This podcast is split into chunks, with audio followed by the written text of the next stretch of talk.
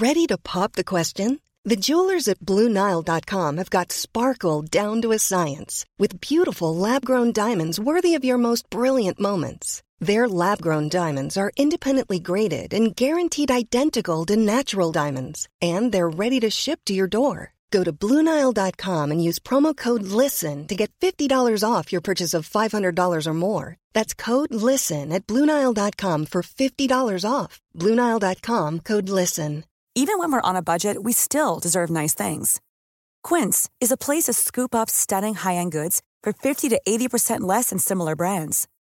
They have buttery soft cashmere sweaters starting at $50, luxurious Italian leather bags, and so much more. Plus, Quince only works with factories that use safe, ethical, and responsible manufacturing.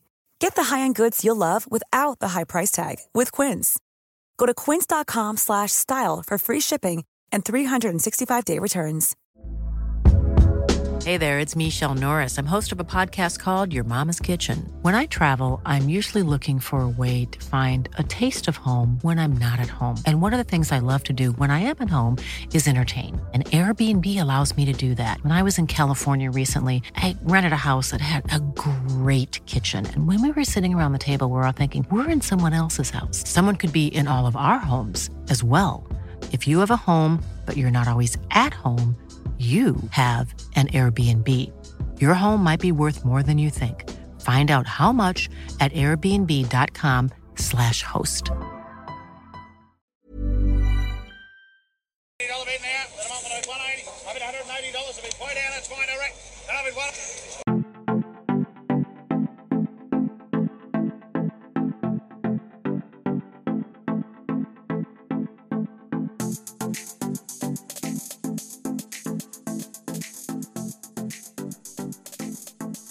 And welcome back to the Farms Advice Agri Roundup with your local agronomist Martin Murray and myself, Jack Creswell. This is a bonus episode for our listeners coming out on Fridays. Here we will cover the basics of agronomy in a digestible format. It's good to have Martin on again and get our hands dirty in agronomy. Let's get farming. G'day Martin, how you going mate? Yeah, good, Cressy. It's good to be back. Absolutely. So Martin or Muzz, what what do you want to cover today? We're looking through cover crops. How can this help farmers throughout Australia? Yeah, well, cover crops are one of those things that just at the moment they're just attracting a lot of interest.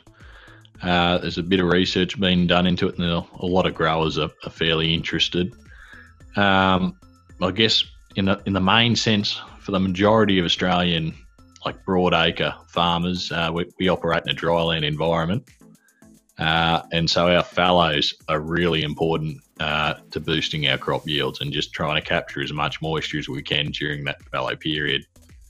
So for us, I, I feel like that's where cover crops have got the biggest fit, uh, particularly in, say, a long fallow situation uh, behind a crop that doesn't leave a lot of stubble cover, like, say, cotton, sorghum, or um, mung beans, which break down fairly quick uh, you've got a real opportunity there to put in a um, a cereal like plant such as oats or rye corn that gets up out of the ground, gets growing, grows a lot of biomass quickly, and then you spray it out as soon as you can uh, to begin that fallow period, uh, and just yeah start building up as much moisture as you can before the next crop. Yeah, exactly. So we're ready to go on the next one. Do you just want to touch on like what's a long fallow and short fallow for anyone listening? Yeah, right. No worries. So, um, so basically, there's two types of fallows in your normal uh, sort of farming. You got your short fallow, uh, which is you've gone from say a winter crop straight back to a winter crop. So you've left the summer and then you're going back to a winter crop. So you just got that fallow period over the summer. Likewise, you could go from a summer crop to a summer crop and just not crop during the winter. Uh, that'd still be a short fallow. Your long fallow is where you go from a winter crop to a summer crop or a summer crop to a winter crop, leaving two cropping opportunities in the middle. So you leave that, uh, you leave that, yeah, if you're going from, say, a summer crop, like, say, cotton through to wheat, yeah. uh, you'd leave that first winter crop and then you'd leave that summer cropping opportunity and go wheat following through. So you got those two cropping opportunities in the middle that you missed. Yeah, right. If that so makes sense. Yeah, it's pure, purely just down to the timing of it.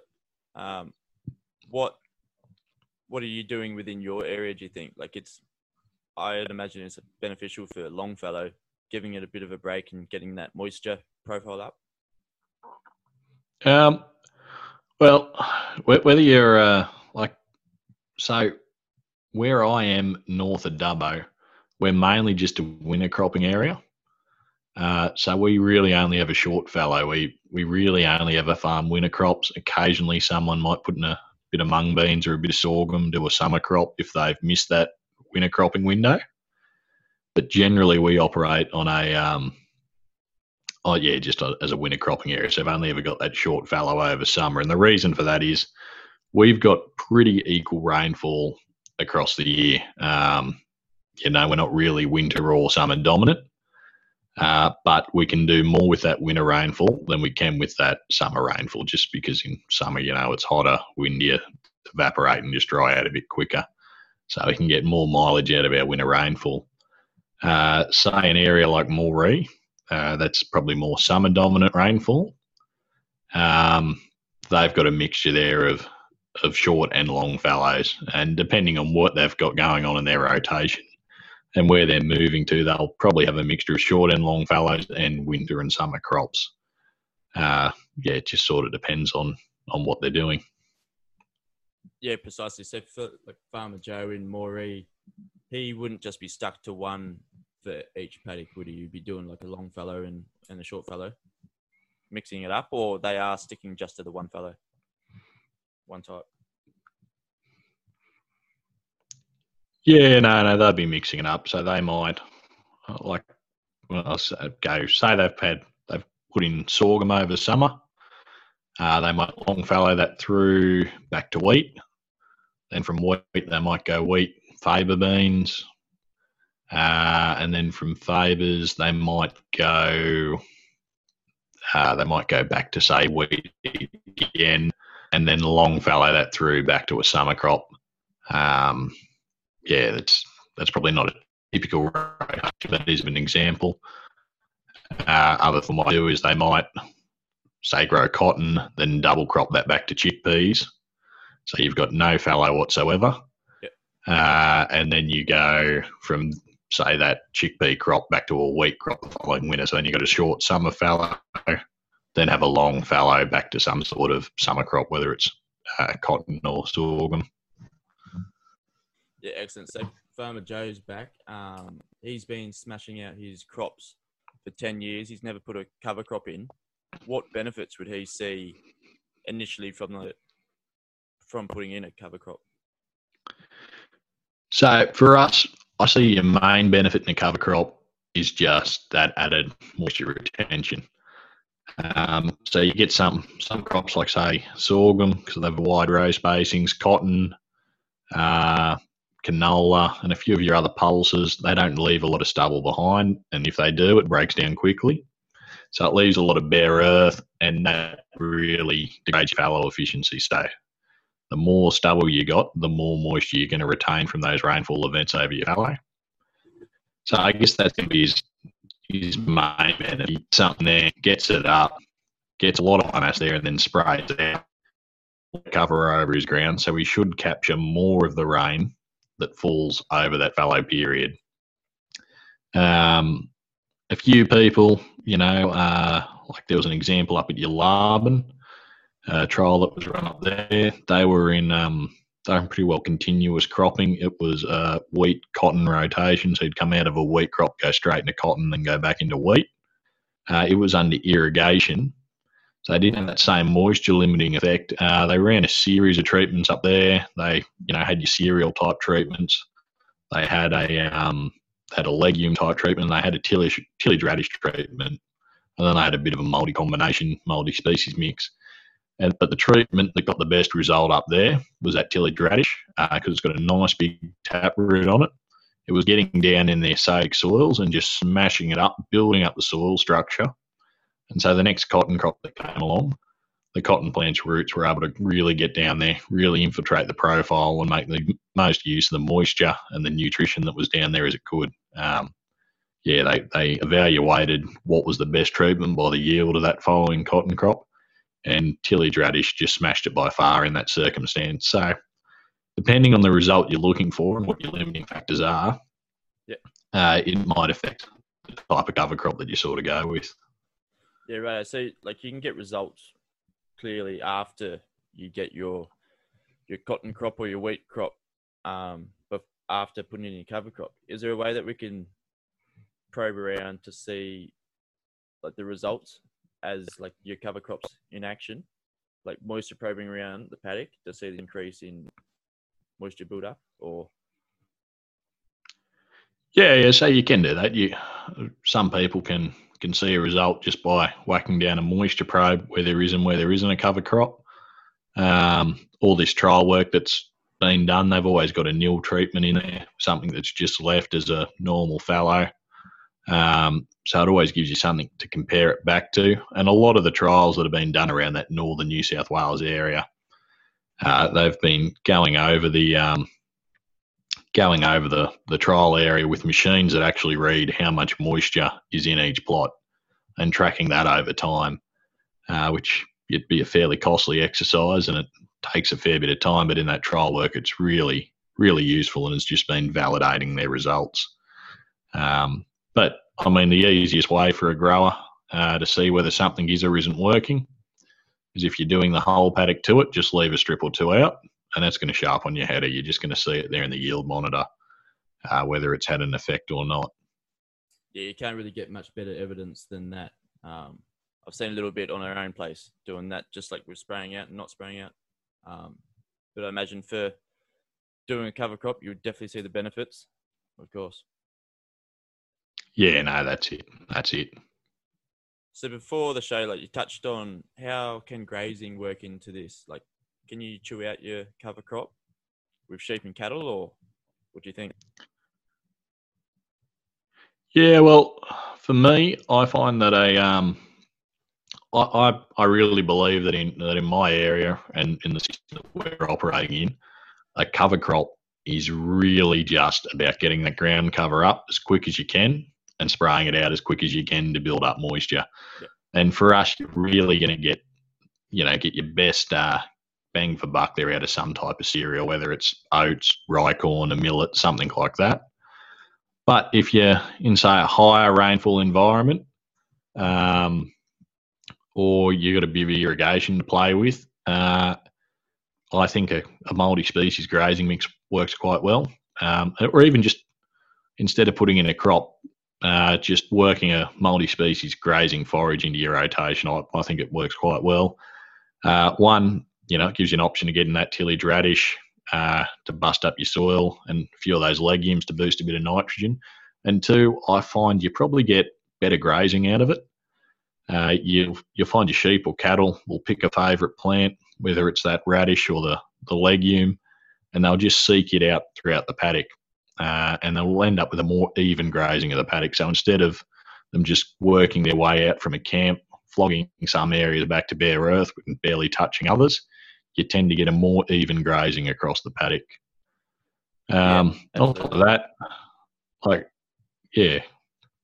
Um, but I was just going to say, on top of that, like in a multi-species mix, I feel like there's probably a potential there in a long-term context, uh, but we just really haven't seen the trial work around it. Um, what we sort of need is trial strips uh, in an Australian context uh, where you just go back year on year, putting in the same cover crop in the same area and tracking those results. Uh, I feel you probably would get an increase in soil carbon, uh, and I suspect your soils would become better in time. But without actually having some hard data, I'm, I'm always a bit a bit hesitant in recommending it. But in saying that, I'd love to give it a go. Yeah, absolutely. If you're like relying on the data there, um, it's a perfect way to rely back onto statistics, not just going off your own um, instincts. That's excellent. Yeah, no, that's you've always got to have the data to back up your decisions. For the like cover crop, we're putting one in. Um, Farmer Joe Maury's putting one in. Is he getting nutrients back into the soil prior to spraying it out? Uh, not really. Look, there's um, if you had a legume component in there, Yep. he's going to get more nitrogen into the system. But other than that, unless he's sowing it with a starter fertilizer or he's applied manure or something like that up front, you're not adding nutrients to the uh, to the system. You're going to circle them. Uh, you'll probably draw some up from depth, and as the plant breaks down, you'll spread them out on top. But at the end of the day, other than a bit of nitrogen from if you've got a legume in there, you're not adding nutrients to the system. It's a, um, I mean, yeah, that's probably a, whole other topic for another day. But Yeah. um, yeah, you- there's no way to add nutrients to a system other than physically applying some sort of fertilizer, whether it's you know MAP, super, manure. Um, nitrogen's the only exception to that rule, and it, it only works with legumes. Yeah, right. So we're purely going for the stubble to hold that moisture in the soil for the next round. Yeah, pretty much. Pretty much. You're just building up that ground cover. Um, if someone wanted to put starter down with their cover crop, I'd highly recommend it. Uh, I always think you should take advantage of every opportunity you've got uh, to add more nutrition to the system. Uh, but if yeah, they're in a position where they, they don't want to spend that money or can't afford to, that's that's fine. Um, but yeah, if you had the opportunity to add that extra nutrition, I'd definitely go for it. Yeah, absolutely. So tying this all in, um, the economics of it, the costs associated, um, definitely far outweigh not doing it. But how like how costly is it? Do you think? Well, it sort of depends on how you do the numbers, but I would probably work on the seed costing thirty to forty bucks a hectare. Um, your time sowing it's probably about forty five dollars a hectare, so you you're sitting about seventy five to eighty dollars a hectare uh, there just to put it in. Um, and and uh, look, if you were to put a bit of starter down with it, that's probably going to cost you somewhere around oh, 30 to 40. So you could be pushing up to 120 hectare to get it in. Uh, but if you're to do it as cheap as possible, grab some old oat seed out of the silo um, and just jam it in, you know, it might only cost you 50, 60 bucks to do it. And you could account for that in a couple of fallow sprays. In the same time that you will be growing this crop, you'd probably normally be doing oh, at least two, maybe three fallow sprays. Um, and you can recoup the cost that way. On top of that, when you've got a bit more competition there, it like it, yeah, you- you're less likely to get that weed burden later in the season. And hopefully, because you've retained so much more moisture from having that cover crop in, you're more likely to have a high yielding crop next season. And that's where you're really making your money back. Yeah, absolutely. I imagine like there's a bit of throwback. Like I can't see into the future whether the moisture profile will be there. How do you educate the farmer saying like that's this is going to save you money by spending money? Yeah, well, I mean, no one's got that perfect crystal ball that predicts the future, but um, you know, success is just well, good luck, and I guess success is just the the crossroad of being prepared and an opportunity arising. Uh, so if you're not setting up to try and take advantage of a situation when it occurs, you're not going to be able to take advantage of it. It's you just got to do that groundwork, do that preparation. I mean, yeah, if if you if you didn't think you were going to get rain and you know get a crop in next season, you you probably wouldn't be in farming anyway, um, and you wouldn't be doing a whole heap of other stuff like maintaining your fallows, uh, you know, repairing your machinery. You you've really got to just set up and be prepared on the assumption that at some stage you will get that rain, you will get that opportunity, and it will all pay itself back in the long run. And even if it doesn't in that particular year, over time, you know, it'll average itself out and you will be in front of where you'd be otherwise. Yeah, absolutely. That's excellent. We might tie it up there to keep it a short fellow on the podcast for the Farms Advice Agri Roundup with yourself, Martin. Thanks for coming on. Nah. That's excellent. No worries, Cressy. It was good to be here. Look forward to next time. What other topics we're going to speak about next time? Um, not sure. If I guess if any of your listeners have got a suggestion, I'd be happy to hear them. Right, we might shout that out on Instagram to see what's out there at the moment, what people want to hear about. So we'll go from there. Excellent. Ah, sounds good. Thanks, mate. Good podcast. Speak soon. All right, cheers. Thanks for listening to the Farms of Advice special episode with Martin Murray and myself, where we talk everything agronomy. If you have a question or a topic you want us to cover, let us know across our social media channels or email us at hello@farmsadvice.com.au.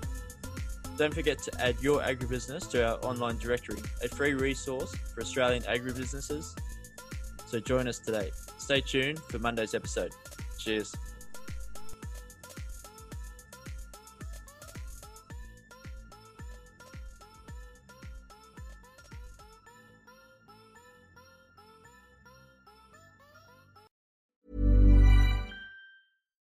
Deserves the best, and there's no better place to shop for Mother's Day than Whole Foods Market. They're your destination for unbeatable savings, from premium gifts to show-stopping flowers and irresistible desserts. Start by saving 33% with Prime on all body care and candles. Then get a 15-stem bunch of tulips for just $9.99 each with Prime. Round out Mom's menu with festive rosé, irresistible berry chantilly cake, and more special treats. Come celebrate Mother's Day at Whole Foods Market. Hey, it's Danny Pellegrino from Everything Iconic. Ready to upgrade your style game without blowing your budget? Check out Quince. They've got all the good stuff shirts and polos, activewear, and fine leather goods, all at 50 to 80% less than other high end brands. And the best part? They're all about safe, ethical, and responsible manufacturing. Get that luxury vibe without the luxury price tag. Hit up quince.com slash upgrade for free shipping and 365 day returns on your next order. That's quince.com slash upgrade. Mom deserves the best, and there's no better place to shop for Mother's Day than Whole Foods Market. They're your destination for unbeatable savings, from premium gifts to show-stopping flowers and irresistible desserts. Start by saving 33% with Prime on all body care and candles. Then get a 15-stem bunch of tulips for just $9.99 each with Prime. Round out Mom's menu with festive rosé, irresistible berry chantilly cake, and more special treats. Come celebrate Mother's Day at Whole Foods Market.